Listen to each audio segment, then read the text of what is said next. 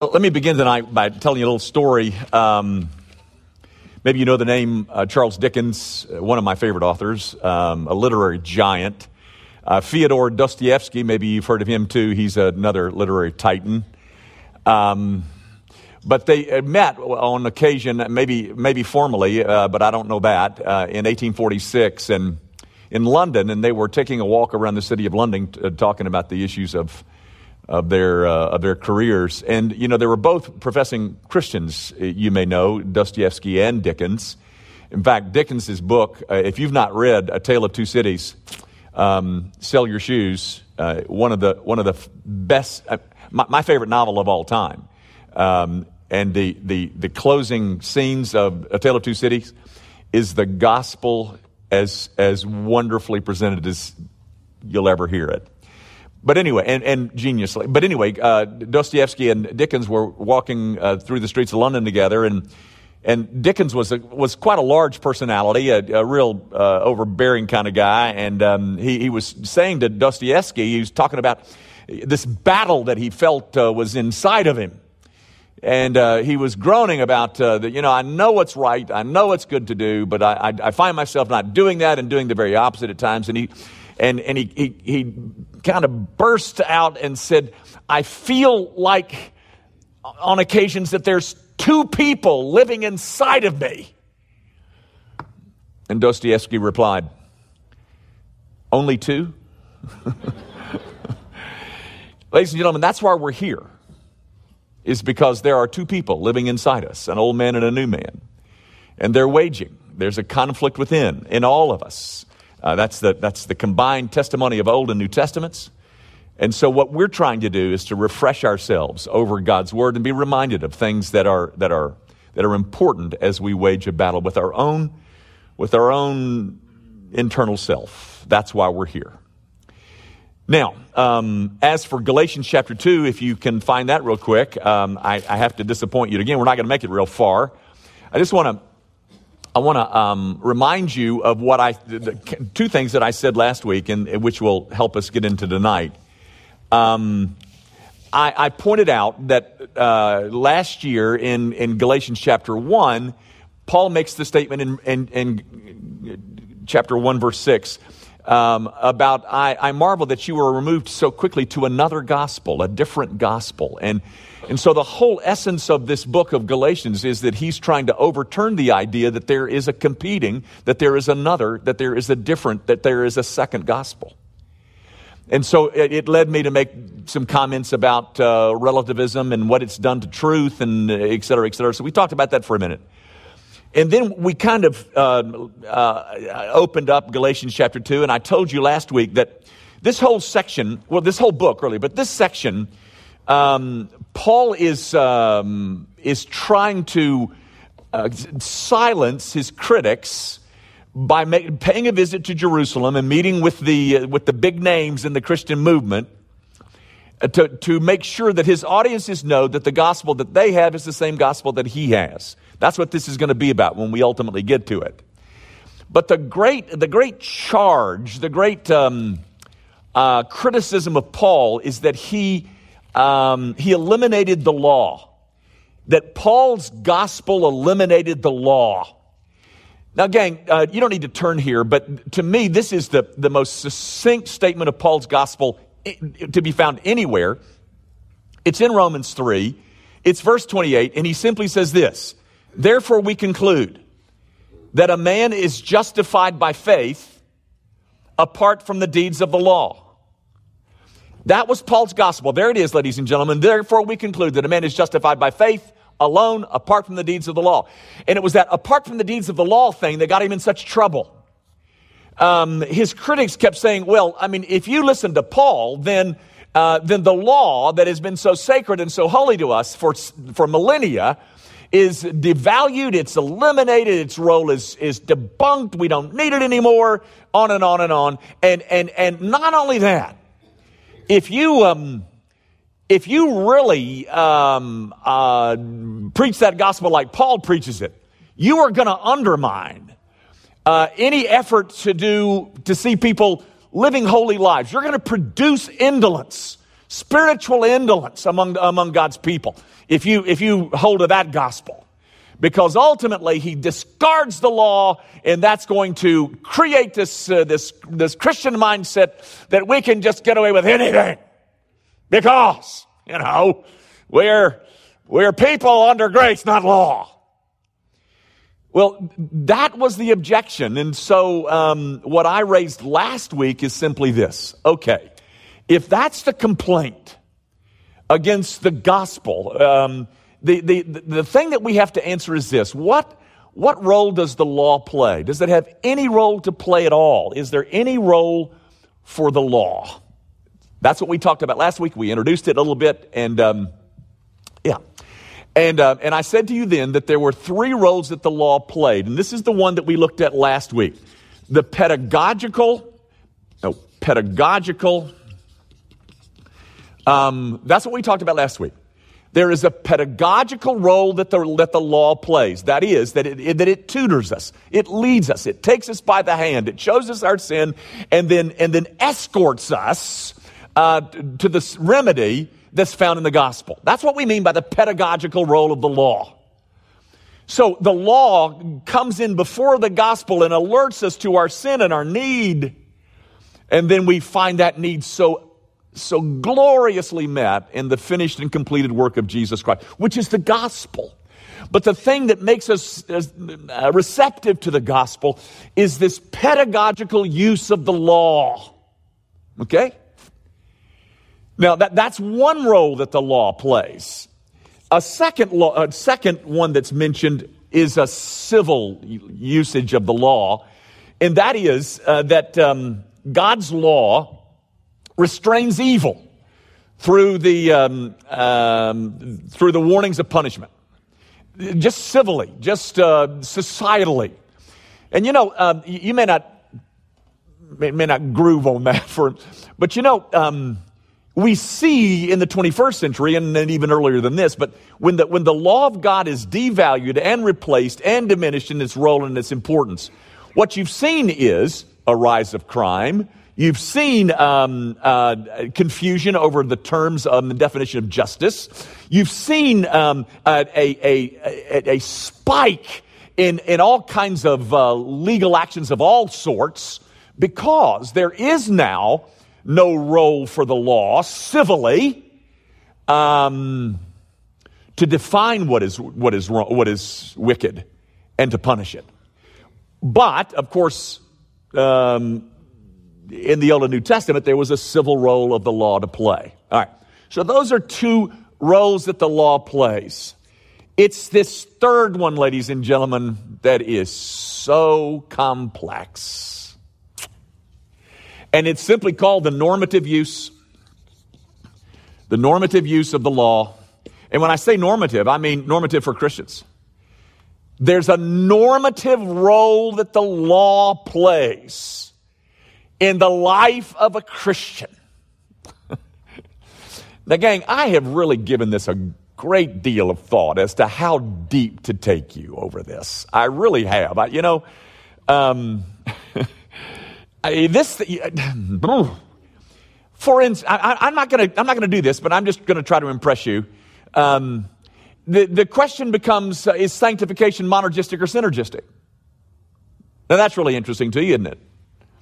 But, ladies and gentlemen, we could go there.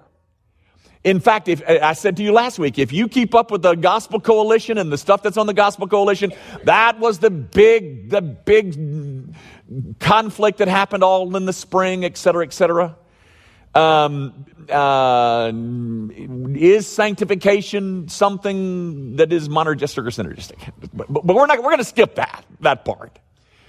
Uh, what I'm trying to do is very simply explain the role that the normative law, role that the law plays in the life of a Christian. Okay? Um, because it does indeed still have a vital role to play in the life of the. You know, guys, um, let me say that it's only in circles that emphasize grace, like this one where this debate comes up. Gang, if, um, I mean, most of you are used to uh, uh, settings where you are motivated to live godly lives through, um, through fear and guilt.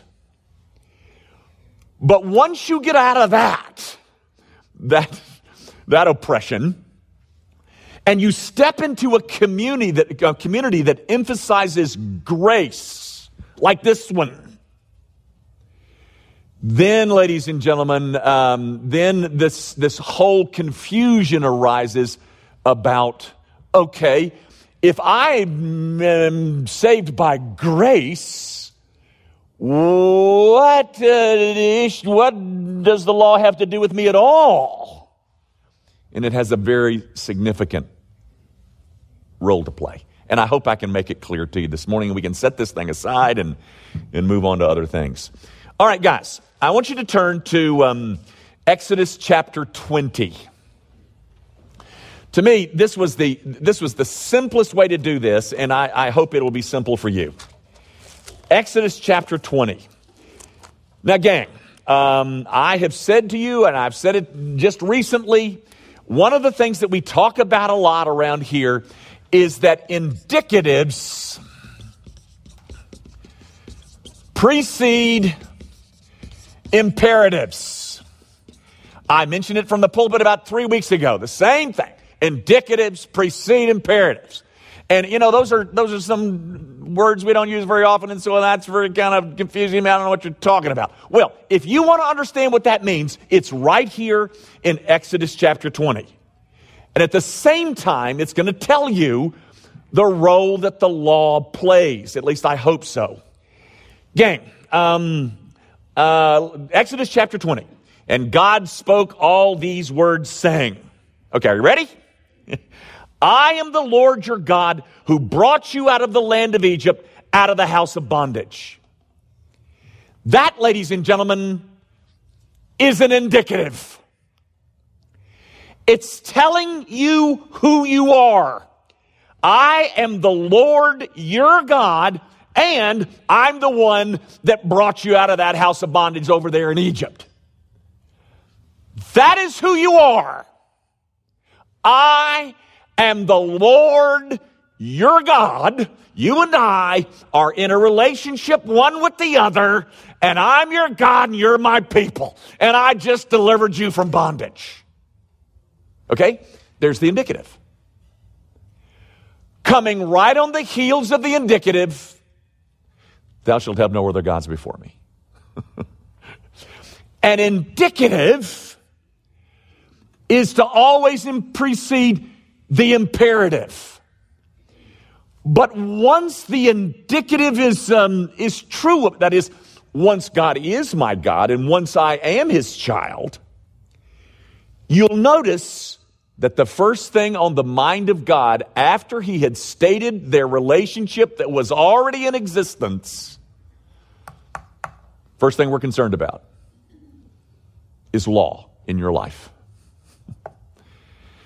You know, guys, um, the nation of Israel in the 21st century still doesn't get that point. Because, ladies and gentlemen, uh, I think you already know this, but the nation of Israel takes these Ten Commandments and says, if you adhere to those Ten Commandments, you are going to be made right with God. That is to, that is to say, put the imperative first, and that will lead to an indicative. That's not what the text does. That's not what the New Testament does. The New Testament tells us first who we are, and then it says, because you are who you are, here's something that needs to be important to you law, obedience, duty. You know, gang, um, it, it is, it is, um, it's remarkable to me that the word duty and the word obedience, uh, that those things have become ugly words in spheres where grace is so valued. Gang, um, here is grace in Exodus chapter 20, verse 2. That is, God says, I came down to Egypt, I bore you out on eagle's wings, and now I'm your God, you're my people. That's grace, ladies and gentlemen. It doesn't say, as a result of that faithful service to me down there in Egypt, I have decided that you can be my people on the basis of your grand performance. No, ladies and gentlemen. They're, they're, they're in bondage. They're in Egypt and God reaches in, grabs them out of their, their bondage, establishes them as his people. And then he says, now we got that settled. You're my people. Now, there's something that's really important. And what's important is, is that you obey me. Now, gang, listen to me. This is an old, I've said this before, but this is an old Gerstner statement, and I, I just, I can still hear him saying it. John Gerstner. Obedience is required,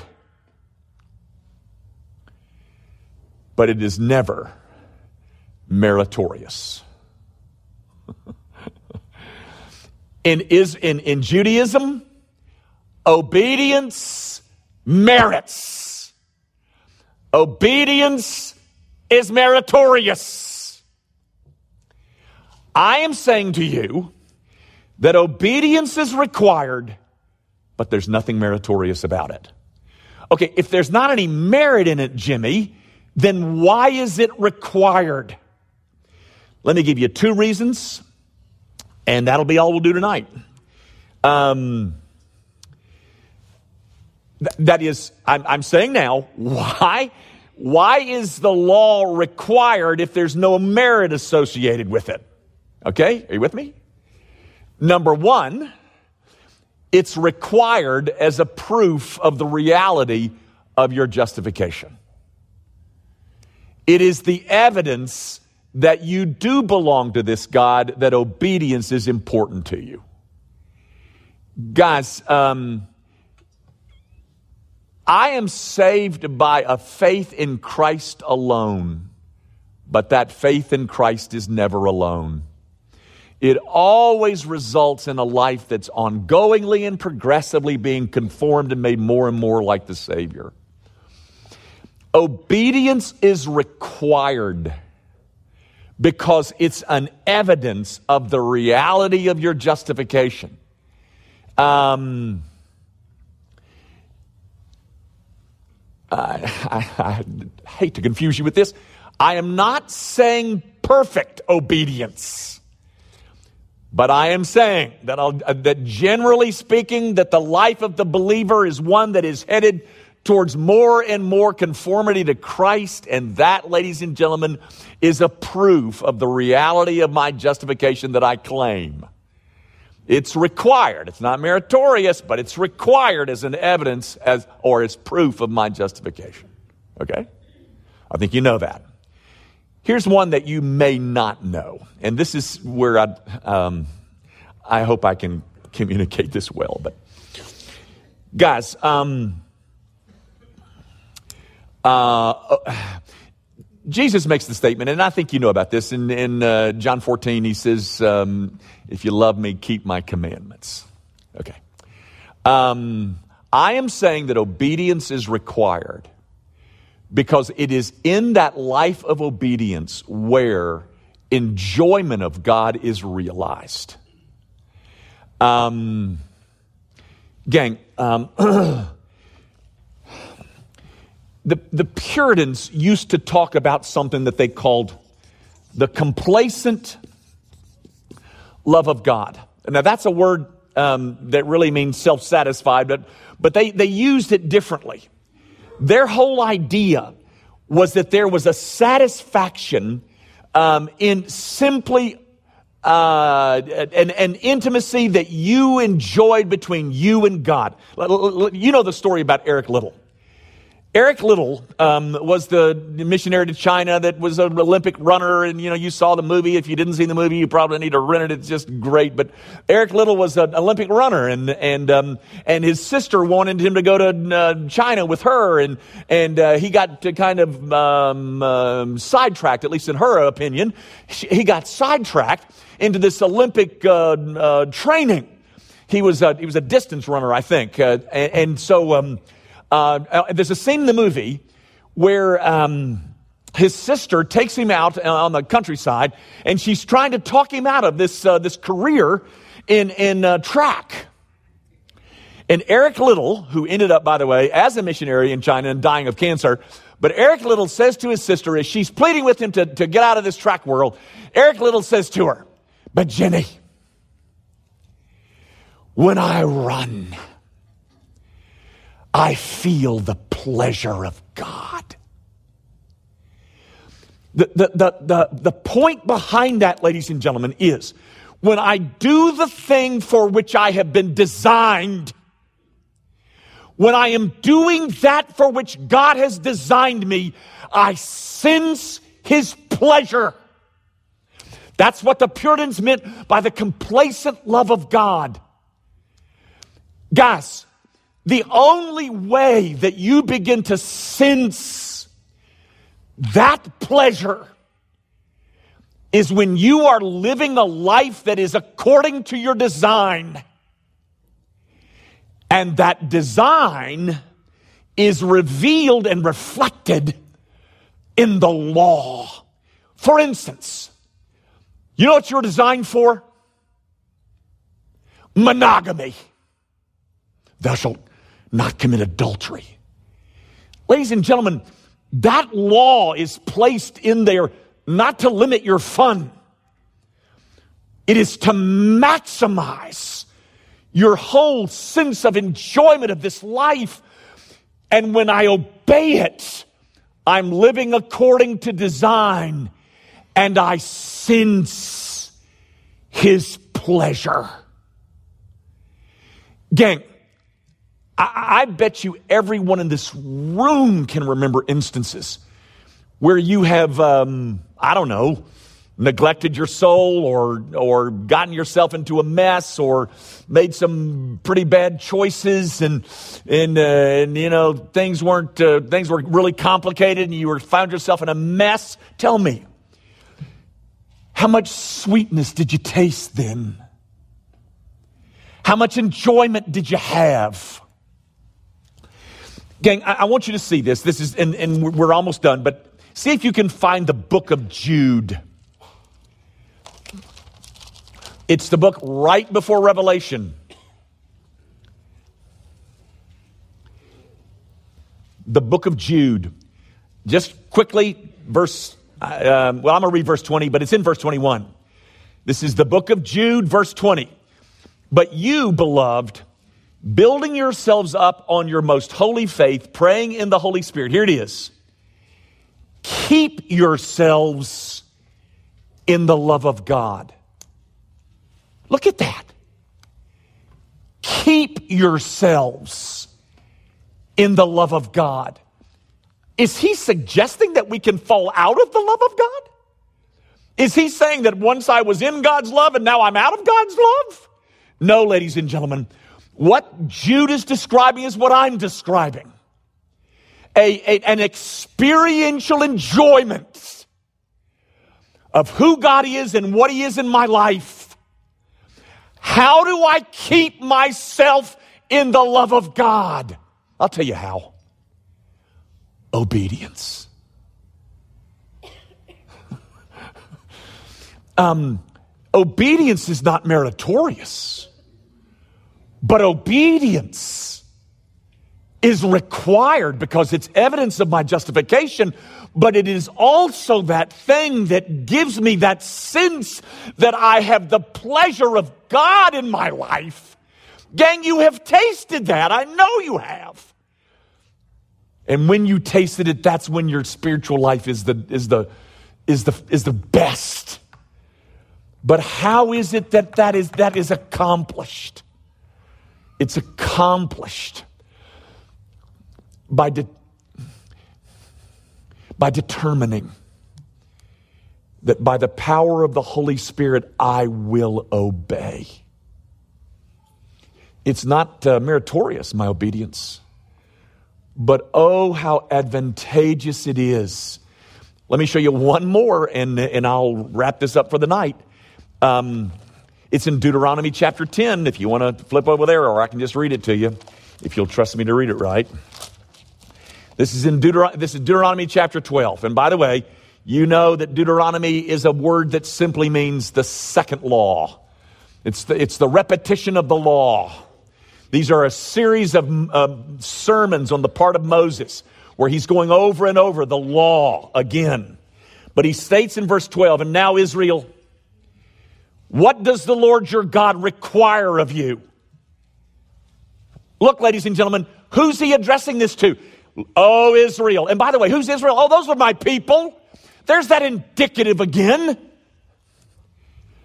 Um, I'm addressing this to my people, and I'm saying this to my people. This is what the Lord God requires of you to fear the Lord your God, to walk in all his ways, and to love him, to serve the Lord your God with all your heart and with all your soul, and to keep the commandments of the Lord and his statutes, which I command you today. Now, ladies and gentlemen, I, I, have read all of this not for any, my purpose is not for you to see any of that.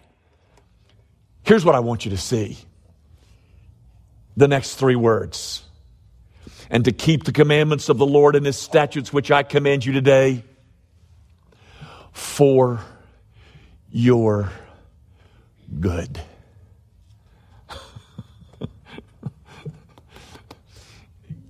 Guys, obedience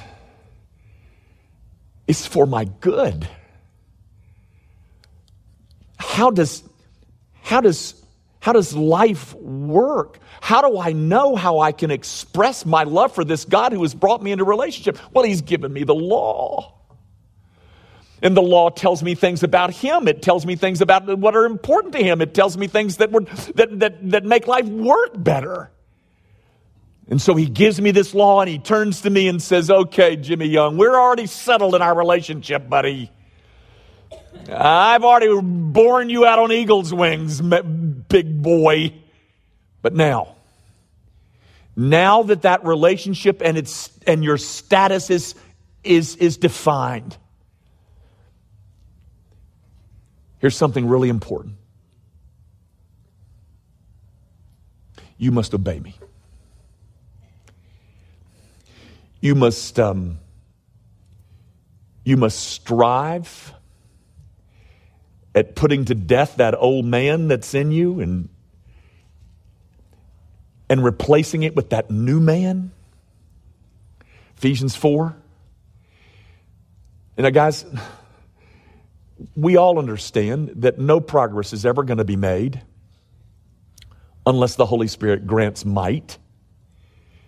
But I am still, ladies and gentlemen, called upon to make choices that say,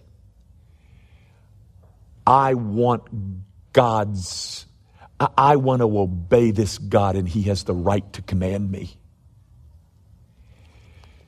Um, guys, this whole idea about my cooperation with God the Holy Spirit, boy, is that discussed in volumes. But let me try to illustrate it this way and say one thing, we're done. There was a woman one time that, um, she, I don't know that she was a friend of ours, but she told us this story about herself, I, I, I recall, but she wanted to quit smoking. Um, you know, I, I, was never a smoker. Um, I, I, I thought I was this hotshot athlete. Mm. SEC baseball proved me otherwise. Um, but, but anyway, um, so I didn't smoke. So I didn't know much about smoking. But this lady wanted to quit smoking. And so she, um, she, she, her story was that she said to God, this is what she said. She said, God, I want to quit smoking. And here's what I'm going to do. I'm going to stick a cigarette on my lip right here. And if you want me to quit smoking, I want you to knock that cigarette off my lip. Now, do you know that paper on those cigarettes, how they kind of stick to your lip, you know? Guys, uh, to me, that's a great illustration of if I'm ever going to quit smoking, I'm going to have to take that cigarette right off of my lip. That's a role that I play, ladies and gentlemen. I choose. Enabled and empowered by the Holy Ghost, yes. But I choose to say that obedience is urgent in my life. It's a proof of my, of my justification. And it is the way, ladies and gentlemen, that I enjoy this thing called my Christian life. I begin to experience something of the complacent love of God for me. I enjoy Him. So, ladies and gentlemen, um, if you find that your Christian experience is devoid of enjoyment, I think the first place you need to look is where is it that I am um, rebelling against that which God has told me that He would have me to obey? And my obedience, my obedience, not meritorious, it earns me nothing, but it's for my good. I'm telling you, ladies and gentlemen, if you believed those three words, for your good, we wouldn't have any more confusion. We wouldn't have any more debate about the necessity, the requirement of obedience. Hopefully, that'll clear some things up for you and we can move on. Our Father, um, we do indeed want to see you glorified by all that we choose to do in our lives. Might, might our choices reflect that we love you, that we are, um, we are eager to follow you where you lead, knowing that obedience is not going to subtract joy, it's going to add it. That that living life according to the design of the designer is to enhance our pleasure. That living life according to your word, according to your law,